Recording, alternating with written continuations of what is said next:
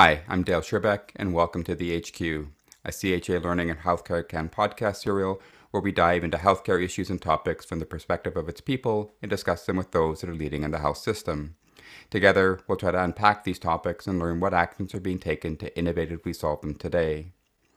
Today, we're going to boldly go where many don't want to go, and we're going to have a candid conversation about palliative care. We're going to importantly discuss what part palliative care plays in care and quite frankly, the life and death continuum, and why the palliative care approach is critically important to the conversation about both leadership and our health workforce as well. While many of us are deeply uncomfortable with any conversation about death, a conversation about palliative care is much more about quality and quality of life.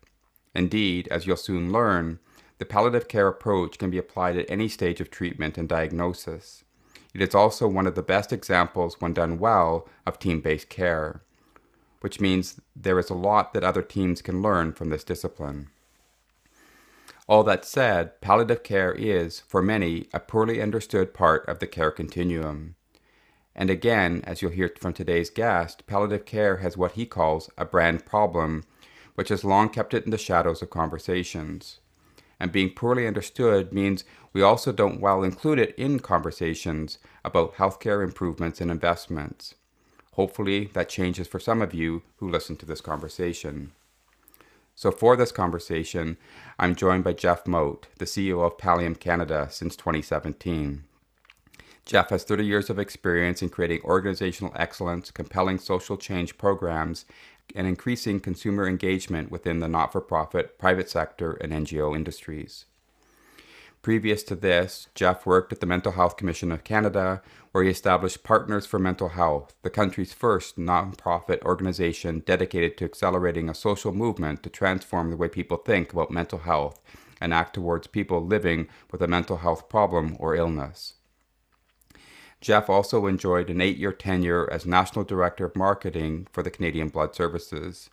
And before all of that, he spent the first half of his career in the financial services as Assistant Vice President for Citibank Canada and One Bank International, and later Vice President of Marketing for Alterna Bank. Jeff is a graduate of McGill University, where he received his Bachelor of Commerce in Marketing and Management Policy. Jeff holds a certificate in finance and accounting from McGill University and has earned professional certificates in direct marketing and database marketing from York University. Jeff also has his chartered marketer professional designation. So, hi, Jeff, and welcome to the HQ. Hi, Dale. Great to be with you today. Yes, thank you for joining me today um, and see maybe, Jeff, what we can do about the brand problem that is facing palliative care. Um, so maybe we can start there. Um, certainly, as we read from your bio, um, given your background in marketing, I believe you have a very you're very sincere when you say that uh, the palliative care does have a brand problem. So perhaps we could start there. Um, what is palliative care from your perspective, um, and when does it actually start in terms of care? Yeah, thanks, Dale. It's a, it's a very important question. I, I do sincerely believe palliative care does have a brand problem. It's not well understood by most Canadians. It's not well understood by most healthcare professionals. But I agree. Let's start with the definition. So, palliative care encompasses a holistic approach to caring for patients and their families who are confronting life threatening illnesses palliative care isn't just for those who are near death, nor is it reserved for those uh, who are elderly or frail. Anyone who faces a life threatening illness could benefit from the palliative care approach. The goal of palliative care, uh, Dale, is to improve or, or maintain the quality of life and alleviate suffering by promptly identifying and addressing uh, physical, emotional, social, and spiritual needs helping people live as best as possible through their illnesses and to die better. It includes uh, reflecting on what their priorities and values are for the for end of life. Um, it's also about supporting families and loved ones as they journey uh, with patients or, or residents in, in the case of long-term care homes. Palliative care should be initiated early and not only in the last days or weeks of life. It can be provided alongside treatments to control the disease, such as uh, chemotherapy or radiotherapy, dialysis, um, and treatments to control heart disease and lung disease, for example. Mm-hmm. a, a crucial aspect of palliative care is its person and family centered nature. It implies that individuals receiving care, you know, along with their, their loved ones, are placed at the core of decision making. Mm-hmm. Palliative care should be seamlessly integrated with other treatment strategies and should be made available in diverse settings. You know, we're talking home and community care, hospitals, long-term care homes, emergency departments, critical care units, among others, and provided by a wide range of healthcare professionals. And we're talking about, you know, not just physicians, but nurses, nurse practitioners, pharmacists, social workers, paramedics, occupational therapists, spiritual counselors, and so on. So yes, so it in itself, in terms of what you describe it, it, it encompasses the continuum of care and, and care providers. Um, and I think you certainly, you know, provide a picture that shows that it isn't something that happens, you know, separately, that it happens in, in tandem with other parts of care, how it's administered and provided. Um, so, I mean, what is the struggle um, with it being understood and known? Like, I mean, what's getting in the way? Um, and why aren't we talking about palliative care more earnestly and, and often? Yeah. You know, it's interesting. Back in 2014, the World Health Assembly, uh, which is the decision making body of the World Health Organization, it, it called on all member nations to integrate palliative care as a core service in their respective healthcare systems. And this resolution, I believe, highlights the need for palliative care across the continuum of care. In other mm-hmm. words, early, right, and across different settings of care, and, and the palliative care approach. And it actually stated, and I printed it out here, it said, realizing the urgent need to include palliation across the continuum of care, especially at the primary care level, recognizing that inadequate integration of palliative care into health and social care systems is a major contributing factor to the lack of equitable access to such care. So so, Dale, to affect system level change and a culture change, a critical mass of healthcare professionals across the whole healthcare system, as well as the public and health policymakers and, and the public themselves, need to become acquainted with the palliative care approach and be able to apply it. So, if you think about this, a patient with heart, lung, or kidney disease, for example, will not benefit from the palliative care uh, approach if, if his or her specialist has not been oriented to the approach that mm-hmm. family physician or home care nurse isn't able to apply the palliative care approach if there exists a discord between what the family physician is saying and what the specialist is advising, right? Training a home care nurse about palliative care is fruitless if the family doc views palliative care as giving up or, or only for end of life. So educating patients and families about palliative care is pointless if the surgeon or the intensivist or the cardiologist have a completely erroneous view of palliative care. So integration of palliative care across the health system and social and social supports networks, I should say, is, is paramount and education of the workforce to provide generalist level and specialist level palliative care is a key requirement. There's a notable researcher by the name of, of Kevin Brazil and he explains that the, the integration encompasses the amalgamation of administrative, organizational, clinical, and service components to establish a seamless continuum of care among all parties involved in the, in the care networks of palliative care patients. The primary objective is to ensure a high quality of life and a well supported end of life journey for both the patient and the family, accomplished through collaborative efforts involving all caregivers, whether they're paid professionals or unpaid individuals. So our approach, uh, Dale at Pallium, is aligned with the vision and, and recommendations described by, by Kevin Brazil. It, it aims to, to educate healthcare professionals on the palliative care approach across different settings and professions so that all share a common understanding and language related to palliative care and all see opportunities for seamless care across different settings and across the illness trajectory and initiating, of course, palliative care earlier. So it, promote, it promotes um, interprofessional learning and collaboration. So again, focusing on only one sector or profession or disease group at a time, it won't lead to culture change, will it? Or system preparedness and, and system capacity that, that we know is desperately needed now. So our approach has been to build that primary or generalist level capacity uh, primarily through palliative care education support materials to healthcare professionals who, you know, in, in, the, in the course of their work are involved in the care of patients with advanced cancer or, or non-cancer diseases. And that's what we call the palliative care approach. So um, by equipping them with these skills, Dale, Um, they're able to identify patients much earlier who could benefit from, from the palliative care approach. It identifies their, their physical, social, psychological, and religious spiritual needs and, and begin to address them, uh, Mhm. engage them in a timely and effective advanced care planning and goals of care discussions. And it identifies patients with more complex needs who will require the intervention of a specialist palliative care team. So we view palliative care as being everyone's business, right? It translates practices and evidence and then provides palliative care educators with with tools and in our case our elite courseware and and things such as the you know the, the palliative pocketbook and, and apps to help them diffuse the palliative. So yeah, I think I mean an important point I think that you make there that you know deserves perhaps more emphasis, which is that it, it's not. I mean, the palliative care approach is not a specialty, right, or done by specialists, right? It's done by everyone within healthcare, um, not and not necessarily to those that have been given a perhaps a, a prognosis of death, um, but and then and then there is the specialty side of things as well, uh, as Right. well.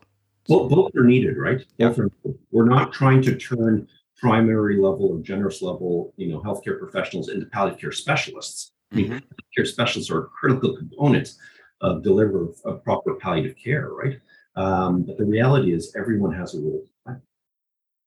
So one of the other things that you mentioned, I just maybe come back to, and I know we may not want to turn this into a history lesson, but but ten years ago, when the WHO sort of made that sort of proclamation, is not long really in time. Do you have any insight in terms of what you know what was the critical thing that sort of triggered that sort of to happen? Like what why did the conversation shift, or why why that conversation at that point in time? Mhm. Well, I, I think, you know, all countries are coming to the reality of the fact that uh, we're all facing an aging demographic, Mhm. right? Uh, people are living longer. Uh, they're living with a number of comorbidities, right? So it's push, it's putting far more pressure on all healthcare systems around the world. And the reality is that we're not equipped to deal with this tsunami. And I think I think COVID has just given us a you know a glimpse into what can happen when we're not prepared. So I think the World Health Organization, rightly so, back in 2014, went on record to say this is something that we all need to begin addressing. Every single country has has more to do on this front, and, and certainly Canada has has uh, has a lot of work to do. So yeah, I, I mean that's you know about six years before our pandemic sort of begins. Um, you know, how did things change as a result of that? I mean, has has the the last three and a half years altered the way we look at palliative care and and approaching all of this? Well, it's yeah, it's, it's interesting.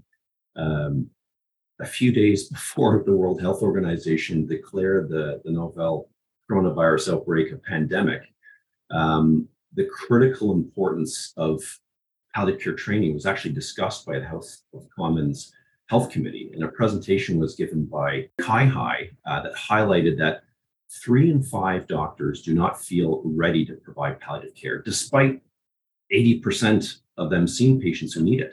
And by not activating a palliative care approach themselves, many patients suffer needlessly through their illness, which in some times, Dale, can be many months or even years. It also Mhm. leads to poor healthcare decisions and inappropriate and expensive use of healthcare resources. And this includes, you know, um, very higher rates of hospitalizations, you know, emergency departments, hospital deaths, which is a major drain on healthcare budgets. A, a recent national review by KPMG of, of palliative care in Australia actually concluded um, by saying that um, palliative care should be a major health system investment for the benefit it has not only on patients facing serious illness, but as well as the economy. So when the pandemic hit, palliative care became a critical issue for patients and families, and, and a hurried effort ensued, right, to, to increase uh, palliative care capacity and for healthcare providers to acquire uh, basic fundamental competencies during the pandemic for clinicians you know who aren't familiar with this area but might be called upon to provide palliation so this sudden demand created you know a professional and healthcare crisis underscoring the necessity to swift, swiftly develop um, and and distribute resources to assist them uh, during the pandemic so you know amidst the, the emergence of COVID, you know, there was a rapid transformation, as we know, in the protocols for administering uh, palliative end of life care within the healthcare system. And um, you know, the implementation, of course, of social isolation measures and, and limitations on visits and residences and hospitals and hospices and long-term care residents, you know, led, as we know, to patients, uh, residents, and families being separated and, and grieving alone. And mm-hmm. frontline healthcare professionals assuming the role of primary and actually, Dale, in some cases, sole providers of palliative care support for patients. Unfortunately, during this critical period where proficient palliative care abilities were crucial, a significant number of carers uh, lacked the necessary knowledge and, and, attitudes and skills to fulfill the task, right? So, so it really did put a strain on, on resources. It, it exposed gaps and, um, and systemic vulnerabilities in palliative care delivery and supportive care more broadly across all settings in, in, this country, right? Both in hospitals, not just long-term care, hospitals, as well as in home and community care settings. So, um, you know, as a response um, and in the face of these challenges and uncertainties, one of the things that, that we did at Pallium is we led a number of initiatives and, and thanks to funding support received from you know, Canadian Medical Association, Health Canada, and these were initiatives really aimed, Dale, at, at, at enhancing training of frontline in, in essential palliative care skills. So um, there was a number of 25 webinars that we created, um, you know, resulted in some 14,000 healthcare professionals registering, 6,500 attending, and and some 978 urban, rural, and remote, you know, communities across Canada were represented, and some 30,000 views. So there was an appetite for this, mm-hmm. and what fell out of that, you know, as a result of that, and, and the uptake and the need for it, um, Health Canada ended up funding what we call the Palliative Care Echo Project, right, which is a, a five-year national initiative that cultivates um, communities of practice, right, and, and supports continuing professional development among healthcare professionals who care for patients with with life-threatening um, illness. And it creates these virtual communities of learners by bringing together local healthcare providers and community leaders and with regional, provincial, territorial, and national subject matter experts, right, to support continuous learning. So there's definitely been some positive outcomes for palliative care stemming from the pandemic. Eh, COVID has certainly shone the spotlight on the need for better palliative care. And frankly, as a sector, we cannot lose this opportunity to push for, for even broader change and greater funding. Yeah, well, I mean, that's the certainly one of the overused adages about crisis, about right these these opportunities that come. But hopefully, you know, it it does shine the light on on uh, on a gap and an opportunity um, for change. Um, and I, you know, I and I do commend you and and Pallium for the work that, you know with the Echo project. I think it's it's really amazing and and and well named in terms of you know an opportunity for you know, amplifying, you know, and spreading knowledge throughout the system. So hopefully, maybe you can provide us with a link to that that we can include in our show notes hereafter for people who want to learn more. Absolutely. Um, so I mean, it, it may, you know, beg the question, I guess, a little bit in terms of, you know, um, you know, what is why people can't access palliative care if, if it's something that's so you know obvious and and has so many benefits um you know which is you know why aren't we making the investments that we're supposed to be if that's the answer? But but you know otherwise what is getting in the way of of access uh, I, I, know we only have a certain amount of time to talk about it. Try to be succinct here. Um, and, and I'd be remiss if I didn't start by recognizing that, listen, there has been some great progress in the last, you know, say 20 years in terms of highlighting, you know, uh, and heightening awareness of, of palliative care and, and developing palliative care services. But the reality is, Dale, that Canada remains a patchwork with many gaps across the country uh, in different jurisdictions, right? Some jurisdictions have one type of palliative care service or services, but but not other essential ones. So obstacles, you know, may arise for individuals across the country when it comes to accessing palliative care, regardless of whether they reside uh, in densely populated uh, urban areas or, or remote rural regions. Um, and these challenges encompass various factors, including um, limitations in healthcare system capacity, uh, insufficient awareness among healthcare professionals and the general public regarding the benefits of palliative care, um, geographic and demographic disparities in care provision. So by adopting a, a holistic, you know, region-specific and culturally sensitive approach to palliative care, some of these obstacles can be overcome and, and, and thus ultimately enhancing accessibility. But there are a number of Canadian jurisdictions, um, although a, a number of them prioritize community palliative care. Only a small percentage of Canadians actually receive formal palliative care outside of hospitals and residential hospices. And, and CIHI highlighted this that while Canadians are, are living longer, their overall quality of life does not always improve. And mm-hmm. life expectancy often brings with it, right, challenges of, of coping with poor health resulting from chronic illnesses, degenerative diseases, or, or cancer.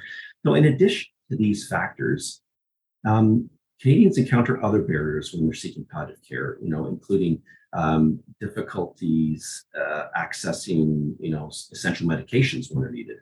Uh, so ensuring proper funding and establishing support systems to facilitate timely access and administration of medications are, are crucial aspects of, of, overcoming this, this challenge. In addition, transitioning between provinces and territories can lead to interruptions in coverages and, and, and posing even further obstacles. So finally, you know, the significance of culturally safe palliative care continues to grow, right? As we as we continue to to strive to honor the cultural diversity mm-hmm. uh, of existing new Canadians, and and I and I just want to finish by saying that the other part, the other barrier, Dale, is that palliative care has received inadequate attention in most medical and nursing school curricula as well as college and university curricula for other healthcare professions. And while there were some important gains in a few medical schools as a result of projects such as the um, what we call FPEC, which is Educating Future Physicians on Palliative and End of Life Care. Uh, that was a competency-based, competency-based model of medical education that was being integrated across the, the trajectory of medical education in Canada.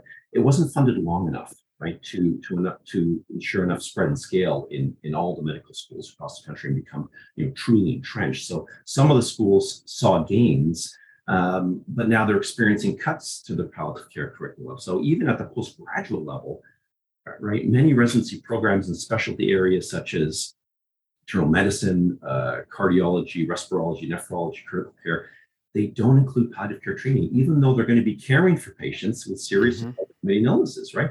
A recent study showed that only about 20 to 30% of internal medicine residents and only about 60% of family medicine residents are graduating with core palliative care skills. So they're not able to effectively activate a palliative care approach when they enter practice, right? So I could go on, but there, those are a few of the barriers that, that float to the top when you ask me that question. Yeah, well, it's yeah, and I'm sure we, like you say, we could spend much more time on that. But I mean, I'm, I'm sure frustrating for those, um, you know, who've dedicated their lives to palliative care to sort of trying to be, I guess, at some level, um, correct um, an absence of um, of skills within the, the healthcare system amongst health professionals, only to see that we're continuing to graduate more that are still in the same boat. Um, so. Yeah. um, so I mean, you you've touched on a lot of things that I mean, I, I appreciate you're talking about them in in the context that, specific to palliative care. But taken out of that context would be some of the same concepts that we would be talking about about um, our healthcare system, culture, people, more broadly speaking. Um, you talk about um, you know, cultural safety as an example of that. So, um, you know, one of the other outcomes, I guess, of the pandemic has been, of course, our focus on our health workforce um, and our current crisis that we're in. Um, so, I'm wondering what you see as the connection between palliative care and discussions of our workforce more broadly. Mm, yeah. Yeah, well, I, I, certainly do see a connection between um, palliative care and, and our HHR crisis. In fact, um, palliative care has experienced its own unique HHR challenges that I think provide some valuable lessons to inform plans to address um, this broader crisis. You know, as, as I mentioned earlier in our conversation, it's it's important to understand that there are there are two levels of palliative care provision, right? There's primary or generalist level that's provided by by healthcare professionals who are not palliative care specialists, but with core palliative care competencies and are able to address the palliative care needs of many patients. And there's specialist level palliative care, which is provided by healthcare professionals with advanced palliative care training expertise. Mhm. At specialist palliative care level, there's a shortage of palliative care physicians with advanced palliative care training in this country. And there was a study done by um, by uh, Barbera, Klinger, and Pereira that identified 276 palliative care physicians in Ontario. And emerging standards call for at least double that number, right? It depends on the model you look at, but at least double that. So it's important to recognize the importance of both specialist level and primary level palliative care delivery and services. The two actually complement each other, and, and there should be close collaboration between specialist palliative care services and all other healthcare professionals and services. Um, there should be adequately resourced specialist palliative care services like like hospital or community consultation teams, palliative care units, and hospices. But with this drastic shortage of specialists, Dale, a system that relies primarily on specialist palliative care teams providing all palliative care, including primary level care, is unsustainable and ultimately reduces system capacity and access, particularly if we are to initiate right palliative care, as we say earlier, and across all diagnoses. So you know, and this is described again by the World Health Assembly and World Health Organization, the need for core palliative care competence across all fields, primary care and specialty uh, areas um, will allow these professionals to initiate palliative care early. And there's many studies have identified the care of seriously ill persons and persons at the end of life as a challenging area of practice, right? Imagine being sent, Dale, imagine being sent to work in an intensive care unit without the required skills. Imagine being asked to do something that is challenging without any training, right? You, you would feel, of course, anxious and, and stressed and probably by the end of the day exhausted. So it's a cause of significant distress for healthcare professionals who are often confronted with these situations on a daily basis, especially in some hospital, community, you know, emergency, critical care, and long-term care services. We heard during the pandemic how healthcare professionals and other care providers and whole services struggled, you know, to care for persons who were dying. It contributed to their burnout, right? Training makes a difference. We have heard many times, both anecdotally and during our studies exploring the impact of our, of our training courses, LEAP courses, professionals saying that they feel training in this area makes them more confident. and makes them, you know, enjoy providing this care more it, it actually, many feel it, it, it's very satisfying work once they're trained in it. And some even describe the experience of joy in providing palliative care. And this mm-hmm. last point, right, speaks to the fourth aim, the quadruple aim in, in quality improvement, which is about improving the experience of care providers.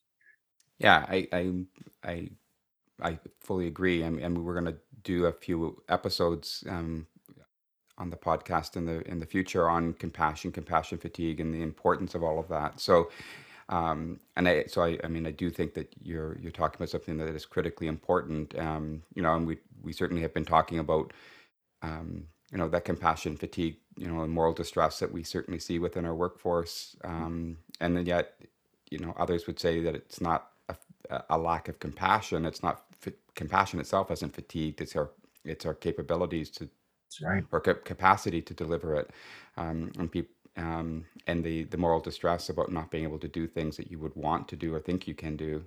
Um, so um, yeah, so it's certainly a big hairy problem, um, and and I think as you're describing, you know, we're creating a, an exponentially creating, I guess, a, a bottleneck of demand by not having the right resources throughout the system.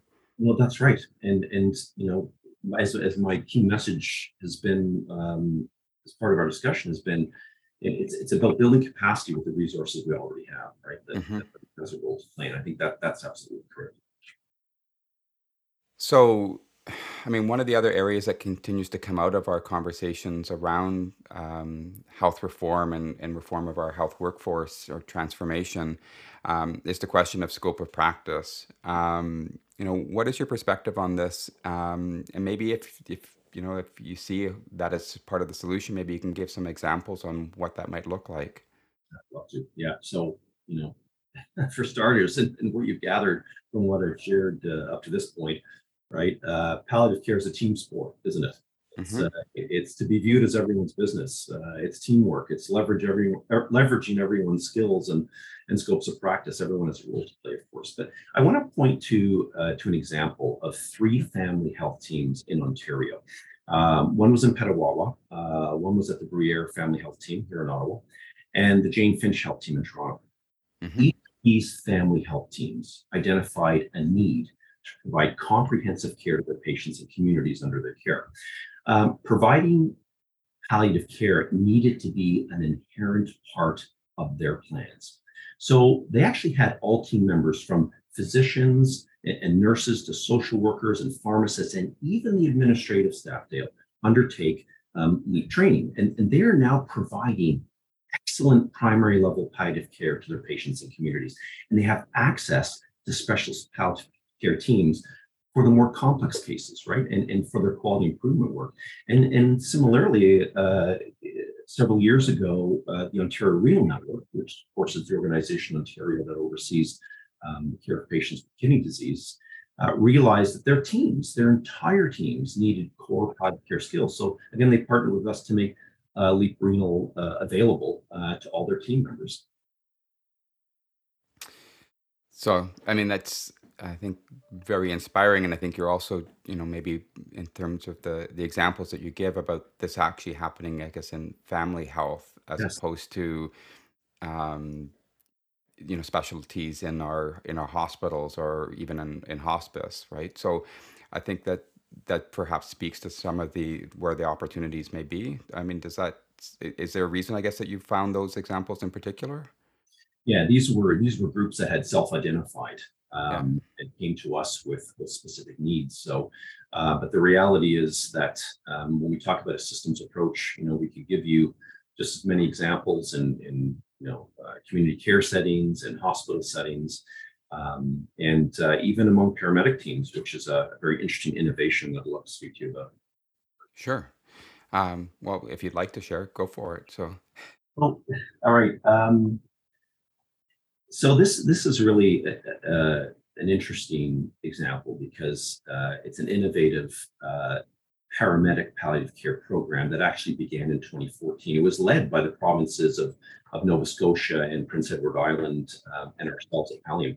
And the goal of the program, uh, Dale, uh, was to enhance the care provided by paramedics for patients receiving palliative care at home who were and, and they were often right the first responders in these situations. And we we identified together five what we call our desired outcomes right? So the, the first one was ultimately of course enhanced care provided by paramedics for patients receiving palliative care in the home. Um, secondly it was to improve access to palliative care supports at home regardless of location and time of day. Um, enhanced palliative end life experience for patients and their families um, reduced emergency department transfers, and improved paramedic competencies and confidence in provision of palliative care. So here was the situation at the time. Both provinces were experiencing very high rates of transfer from home to emergency departments when paramedics were called to the homes of patients with palliative care needs. So this was identified as an area for improvement. Mm-hmm. And the paramedics had reported a lack of expertise and comfort in providing the palliative care approach, uh, which was another opportunity for improvement. So all paramedics, 100% uh, in, in both provinces were trained over a period of nine months. That's about 1,100 paramedics leveraging Pallium's LEAP paramedic course. And LEAP paramedic sessions were facilitated by local palliative care teams along with palliative care trained paramedics and these, these facilitator teams all received our, our lead facilitator training. And it's interesting, it was a multi-pronged evaluation of the program that was undertaken. Um, surveys and interviews with patients, families, paramedics, and leads, and a return on investment analysis showed the following. 47% of EMS responses to patients with palliative goals of care result in the patient being able to remain at home, where we know they want to be. Significantly more patients were treated at home versus being transported to hospital. So in Nova Scotia, transports to hospital decreased from 59.2% to 47.6%. In PEI, which previously had a policy to transfer all patients to hospitals, paramedics treated 32% of patients requiring palliative care at home. So the estimated return on investment for the program was two and a half million dollars, and that includes um, the value of avoided emergency department visits, uh, value of avoided hospital admission, uh, and the value of about you know 114 returned unit hours to the system.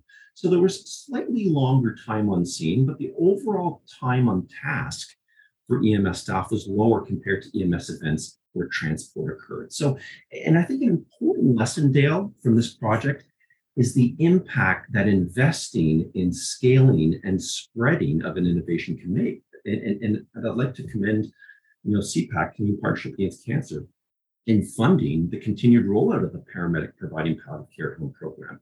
So instead of reinventing the wheel, right, and you know, funding can go into spreading these proven initiatives um, into many other jurisdictions. Uh, and when this happens, you know, what happens, Dale, is that you start to hit a tipping point, right, where you know where it takes hold and it, it starts to spread exponentially. It's just a, a normal part of the system.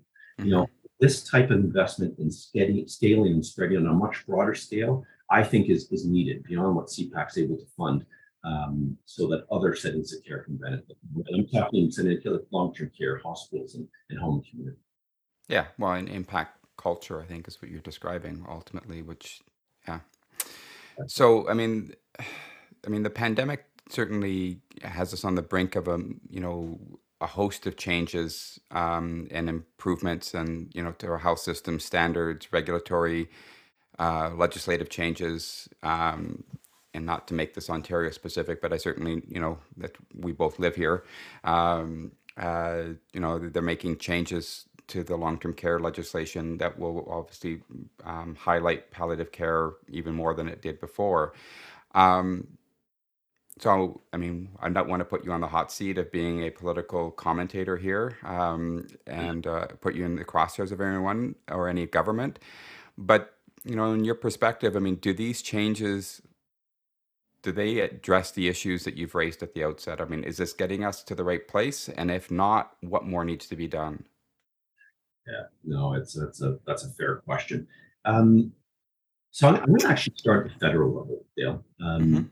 Because I think it's an important starting point because that's implications at the, at the PT level. So, as you may recall, back in 2017, uh, federal legislation set into motion, right, the development of a, a national palliative care framework. So Bill C277 called for better access to palliative care um, in community and home settings, including hospitals, long-term care facilities, and residential hospices. It also called on federal government to work with the provinces and territories, as well as palliative care experts, to develop a structure that will guide and support the the implementation of high quality palliative care services. So, in response to that legislation, and after extensive consultation with provinces and territories and, and experts and stakeholders, including people with lived experience uh, right across the country, Health Canada developed, as we know, the Framework on Palliative Care, which was launched in 2018, and the corresponding action plan on palliative care, which was released a year later. And while you know certainly I acknowledge and express gratitude for the efforts and investments made by the federal government thus far, it is evidence that the govern, government has not fully fulfilled the commitments outlined in the framework and action plan. And, and frankly, urgent action is necessary to, to effectively uh, realize and pursue the objectives you know established in the framework and the action plan and to respond as i mentioned earlier to the evolving demographics and other factors that you know demand increased availability and accessibility of palliative care services for individuals across the country. At the upcoming five year milestone in December of this year, it is the responsibility of the federal government to provide a comprehensive update on advancements made in implementing both the framework and the action plan of palliative care. So we strongly urge the government to take immediate and decisive measures to, to guarantee that every individual in Canada has equitable access to affordable, um, culturally sensitive, and exceptional palliative care services that, frankly, they rightly deserve. Now, in the bilateral health funding agreements between feds and the PTs, it's crucial to give paramount importance to enhancements and heighten investments in palliative care. And this can be accomplished by establishing dedicated funding for palliative care and implementing provisions that mandate public reporting on the outcomes resulting from, from this financial support. let's switch gears now to Ontario. So in Ontario, to your original question of the past few years, the government has certainly taken steps to address the barriers to improve access to palliative care in the province, right? And you may recall MPP Sam Oosterhoff's bill, the Compassionate Care Act, led to the development of a provincial palliative care framework. And the framework, right, clearly identified the need to explore best practice models. You know, for example, integrating palliative care training and education for interdisciplinary teams, we're also encouraged to see the passage of the Fixing the Long-Term Care Act, which mandated long-term care homes to ensure that residents receive care and services that integrate what they call a palliative care philosophy. We call it palliative care approach, but a palliative care philosophy. So it mm-hmm. ensures in legislation, right, a commitment that integration of palliative care uh, be guaranteed to residents of Ontario's long-term care homes and other provinces are likely to take similar action, in my my opinion. But what I'd like to see again, kind of what to what we talked about earlier, Dale, is, is a commitment to scale and spread trusted evidence-based solutions to ensure that all healthcare professionals, including leadership, working in long-term care residents have the skills and knowledge to provide exceptional palliative care. You know, it's not enough just to build the homes or hospices. If the people working in these care facilities don't have the required skills, knowledge, and comfort level, then, then it's only half the equation, isn't it? Well, and I think a lot of what you've described, I mean, I mean, the the common points or or issues that we see in so many of our conversations about healthcare, I guess more broadly speaking, um, I mean, you're talking about issues about access, right? You're talking about quality. You're talking about um, you know affordability um, and sustainability. You're right. Um, so um, yeah, I, I just I, I think that so many of the the points that you've raised over the course of our conversation are things that we hear in so many other aspects, but this one particular topic or part of our care continuum, right, c- continues to sort of get short shrift, I guess, in terms of that. yeah, Dale, and I think it goes back to your original question off the top, which is palliative care has a brand issue, right? Mhm. You know, it's not well understood it's underfunded. In fact, I liken palliative care to where mental health and mental illness was 15, 20 years ago. Now, look how far that movement has come over the past decade and a half, you know, two decades. And certainly more needs to be done. But, you know, there's a few pages or a few chapters out of, you know, that book that palliative care could be, you know, leveraging um, as it moves its mission forward to ultimately provide better earlier care to more Canadians. Is it a stigma thing? I mean, I, I mean, I, I don't know if you could, if that's, you know, I, I, I know we're trying to blend metaphors a little bit, but I mean, is it partly the same thing that mental health has faced over the years in terms of us not being able to talk about it because we were just, it was stigmatized in terms of our brains? Good question. Uh, you know, I, I think that's part of it. You know, let's face it, you know, loss and mortality are inherent aspects of the human experience, right? Mm-hmm. But our current obsession with finding cures and our fear of dying create obstacles, right, to providing, you know, comprehensive person-centered palliative care. And and these barriers often result in, you know, the inefficient utilization of resources, right? So it's an, it's really essential, Dale, to normalize discussions around living with illness and the dying process and and, and death and bereavement, right? Society equates palliative care with end of life care, right? The last weeks of life and or the terminal phase, as we call it. Death is not a failure of medicine. It's an inevitable part of life. And to not fully, I, I forget where I took that from. That that's I, I borrowed that line from someone, but you know, to not fully apply our capacity to reduce suffering is, however, a catastrophic catastrophic failure of medicine, isn't it? Yeah, I think I, I think you're right. I mean, we're focused on on extending life, right? Um, without really acknowledging that life has an end, right? So let's make you know that whole quality of that, that process when we were born to die, right? As as easy as it, as it possibly can, whilst maximizing the you know the life experience we have too, the joy mm. and all of that. So it doesn't have to be either or. Um, you know, so I mean, I, I know we've talked on, on several of these kinds of things, um, you know, over the course of this conversation, but you know, when we talk about so many kinds of large manifest changes within the health system um, that we're looking for, you know, we're talking about changes in culture and mindset. Almost all of them come back to the question of leadership or the role of leadership in playing in that. So, from your perspective, um, you know, where do where does leadership and and leaders fit into this, and and and even from a learning perspective, given that we both have some some skin in that game, you know, where does that fit? Yeah, I mean, listen, the, the role of leaders in driving systems and culture change, of course, is of paramount importance. And I like to give examples of, of what I mean by this. So, um, as part of our, our, research and our quality improvement work, one of the things that we undertake um, are pre and post surveys, you know, with our learners, right? Uh, we also capture from each learner three to five commitments that they plan to put into practice and what they've learned from our LEAP courses. You know, we call these commitment to change.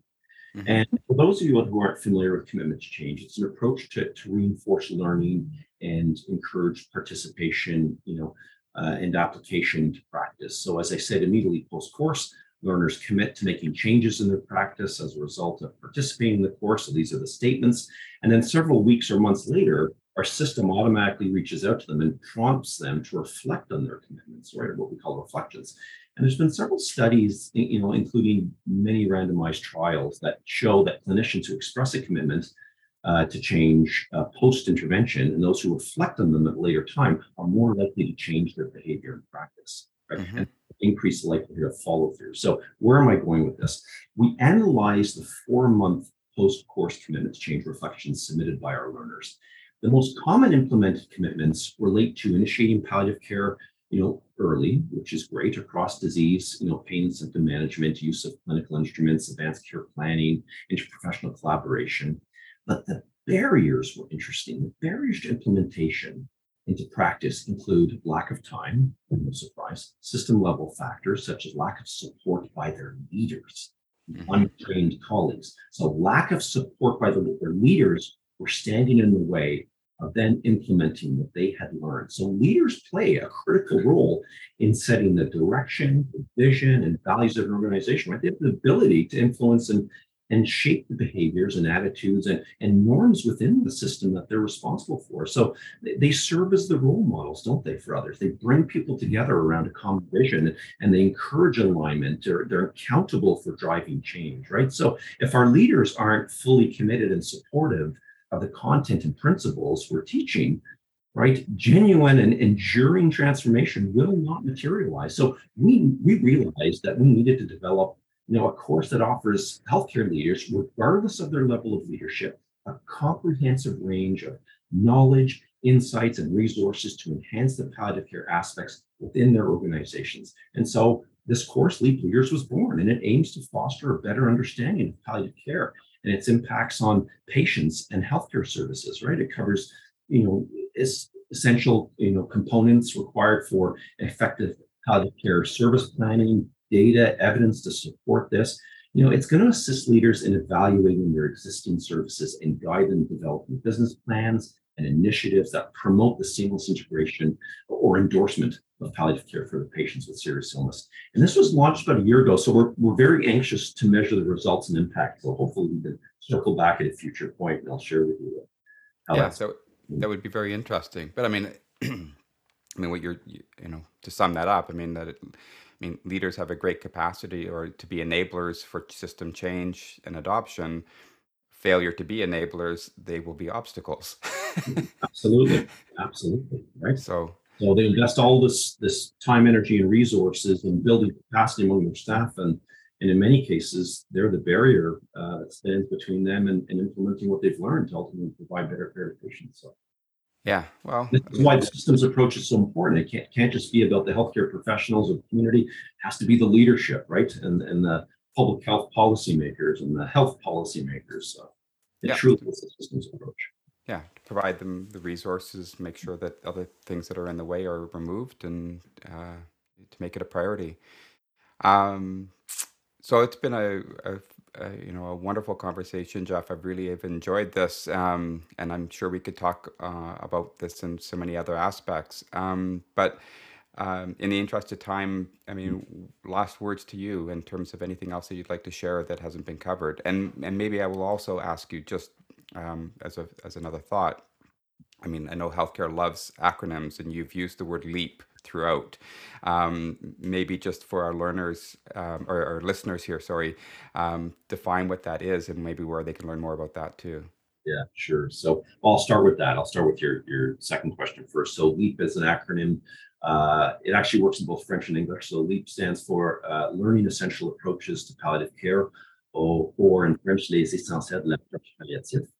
So that's that's why we call it LEAP. And uh, last words. Um, yeah. So listen, I think we've reached you know a crucial juncture, right? That demands uh, a comprehensive, a system-wide solution, and to our last point, resolute leadership that goes beyond it goes beyond Dale incremental measures and minor adjustments, instead focusing on genuine transformative change, right?